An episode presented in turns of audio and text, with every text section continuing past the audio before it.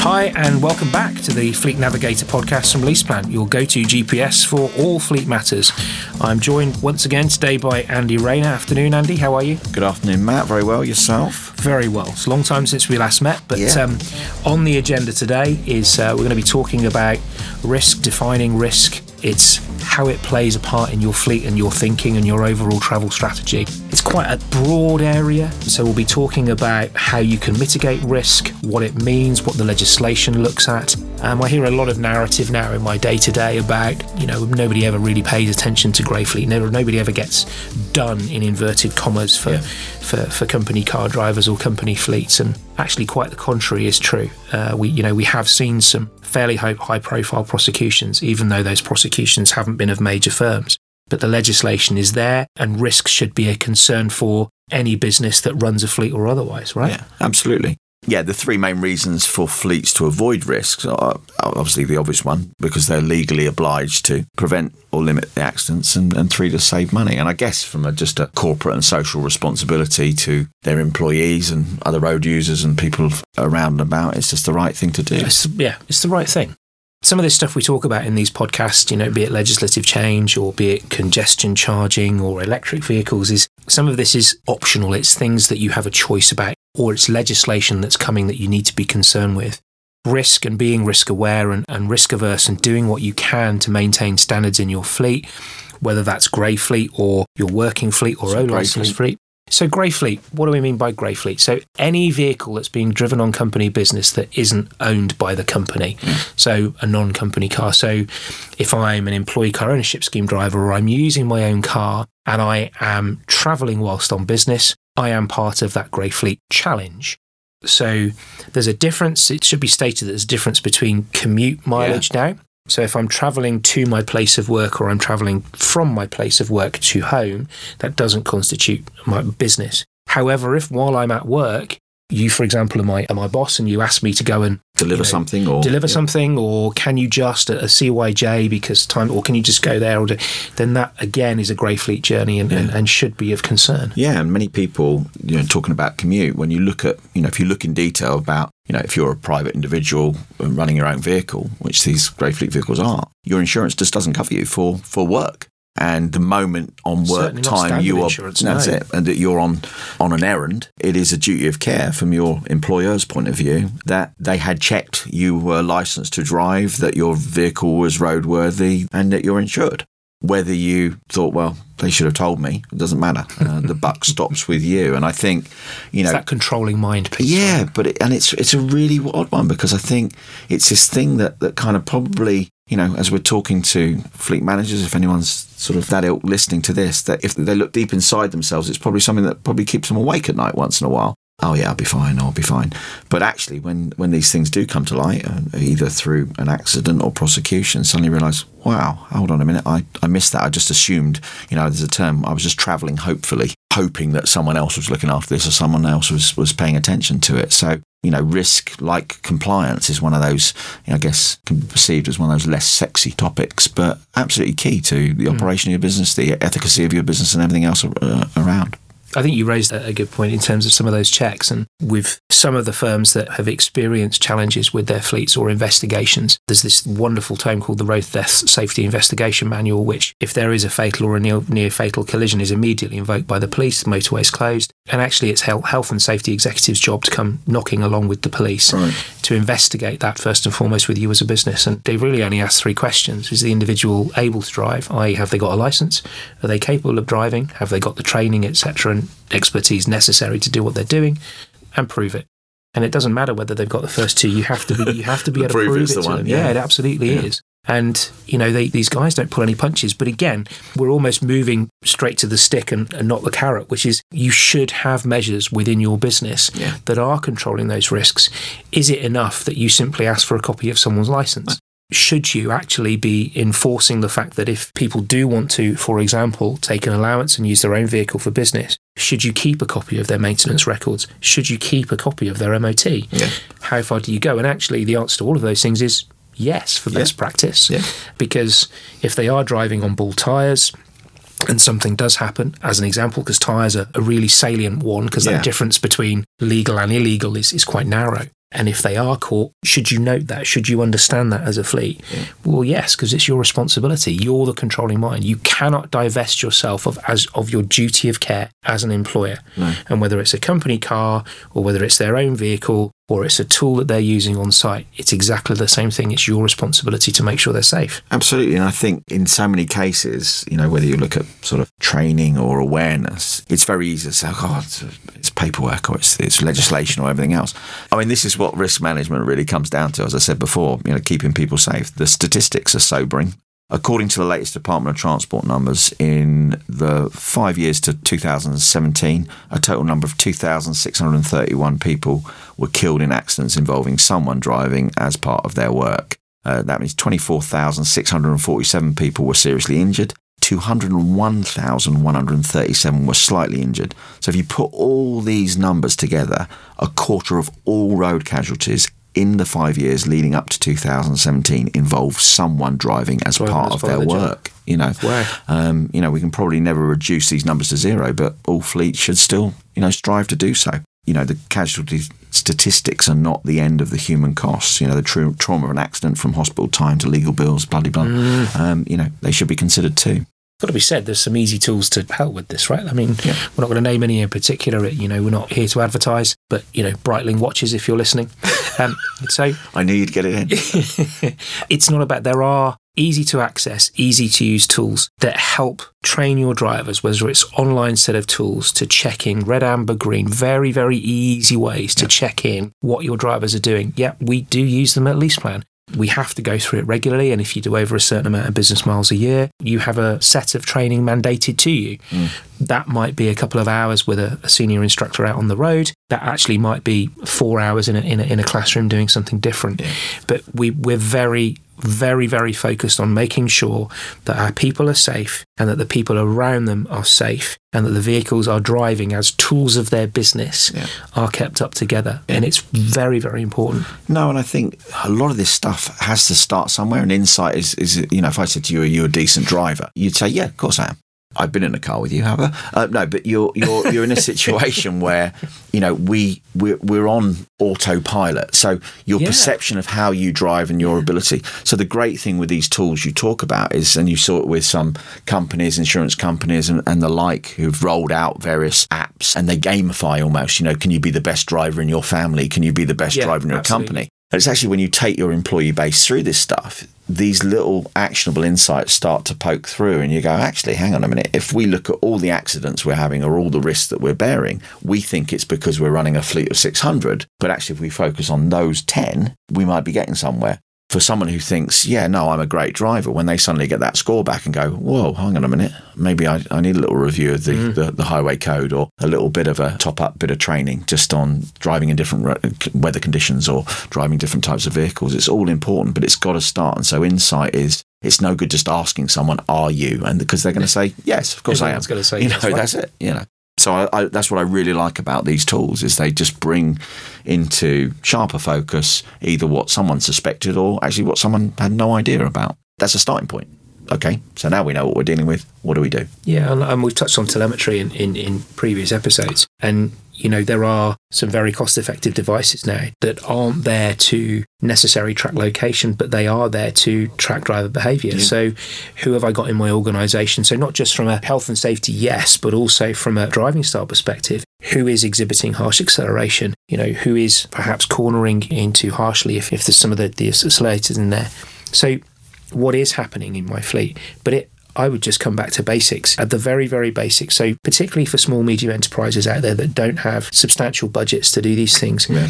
if you do have grey fleet drivers out there, so it's vital that you make sure that you know you've got an accurate copy of their driving license, the photo card ID, that it's in date, that it's applicable to the classifications of vehicles that the driver's going to drive. And it's vital and crucial to make sure that they're insured.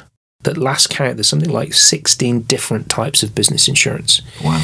So, from the most common, which simply insures you for limited business mileage and check, because that generally is a limited amount of business mileage, to unlimited business mileage carrying tools, there's a vast range, and you must make sure that you have proper business insurance in place. And good practice that, as a bare minimum, making sure they're able and making sure that they're insured.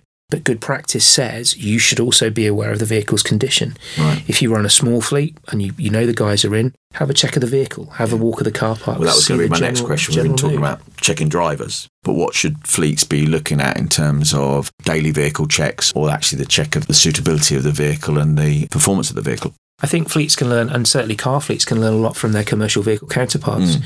So there is no reason why you can't request your grey fleet drivers to submit to some form of daily check, weekly check, that they're actually Yeah. signing off to you saying, yes, I've checked my tyres and they're roadworthy. Yes, I know my oil is, is okay. Because apart from anything else, if people start getting serious amount of points on their licenses, A, it might prevent them from driving, it might cause disruption for you. If you think that for any illegal tyre it's for three points, if you think that little known one actually, if you're driving below the minimum even in your washer fluid, it can cause you three points. Wow.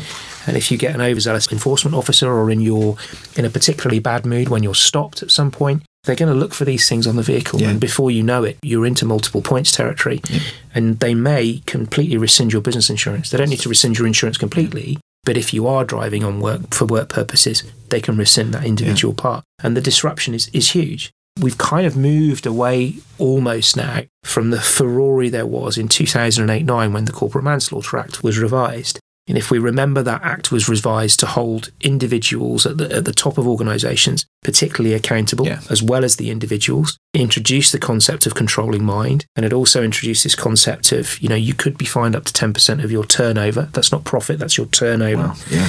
but also you would be this was a slightly acrimonious one that you'd be forced to take out advertising in relevant publications to inform your counterparts what a bad person you've been Wow. and fleet managers and, and, and travel managers look at this kind of thing and say well we've not seen any of that we've not seen any of that come to bear not in a big bang kind of way. Yeah. it's almost like someone's been holding their breath to say well when's it going to happen? But best not be you right mr fleet manager? Yeah. but actually what it has done is bring into that sharp focus about when we do start thinking about fleets looking again perhaps at WLTP increasing company car tax. We've we've covered that in one of our other podcasts. And that you know is it now the time to look again at perhaps providing cash might surprise you to hear that as someone who works for a lease company I would say yes you're absolutely right to look at that as part of your business now Yeah. as part of that perk fleet However, if you do decide to offer that, you should be offering it with underpin with a decent personal contract Yeah. hire, some form of affinity scheme, Or, some or form some of an eco scheme. even fleet policy. Exactly. Yeah. Something that says, yes, if you take the yes, an allowance is available to you, but if you take it, Yeah. this is where you need to spend it and this is how you need to behave. Yeah, yeah, because you're abdicating some of the taxation responsibility and some of the administrative responsibility.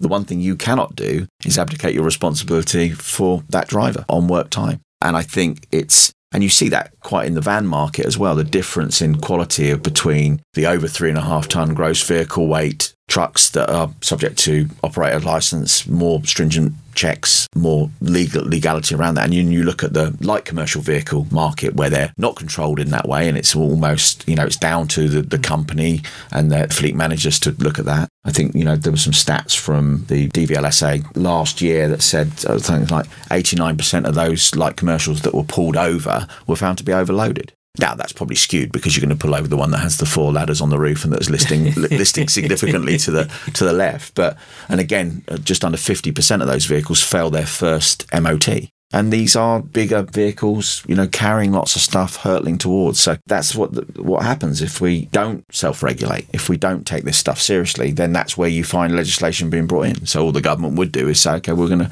reduce the weight limit. So these vehicles then are now included within these more, more stringent uh, requirements to running their fleet. So it's best to get in there and take that seriously yourself, I guess. And again, you've talked about tyres, but we talk about you know mobile phone use. Yeah. You know, Yeah, again, yeah. a lot, lot of these vehicle checks that you do, you're committing to say, well, I won't operate my mobile phone, but you know, they got hands free? What's the policy around that? Because not only is it six points on your license now, but obviously, you know, a massive impact at the wheel if you're reaching for your phone. So it's all those sort of things that, as that responsibility comes into the mainstream, these drivers, these employees, these people are your mm. responsibility. So, as I say, risk might not seem sexy, but it's there. It's unavoidable, and if you get it right, then you, you sleep at night. Mm. I think this pulls us back quite nicely to where we started in those three reasons to avoid risk. I think, as you said, because you're legally obliged to, you don't have a choice about this. It's written in statute, it's written in legislation. It is your responsibility as fleet operators, fleet owners. If not you, somebody in your business yeah. is the controlling mind.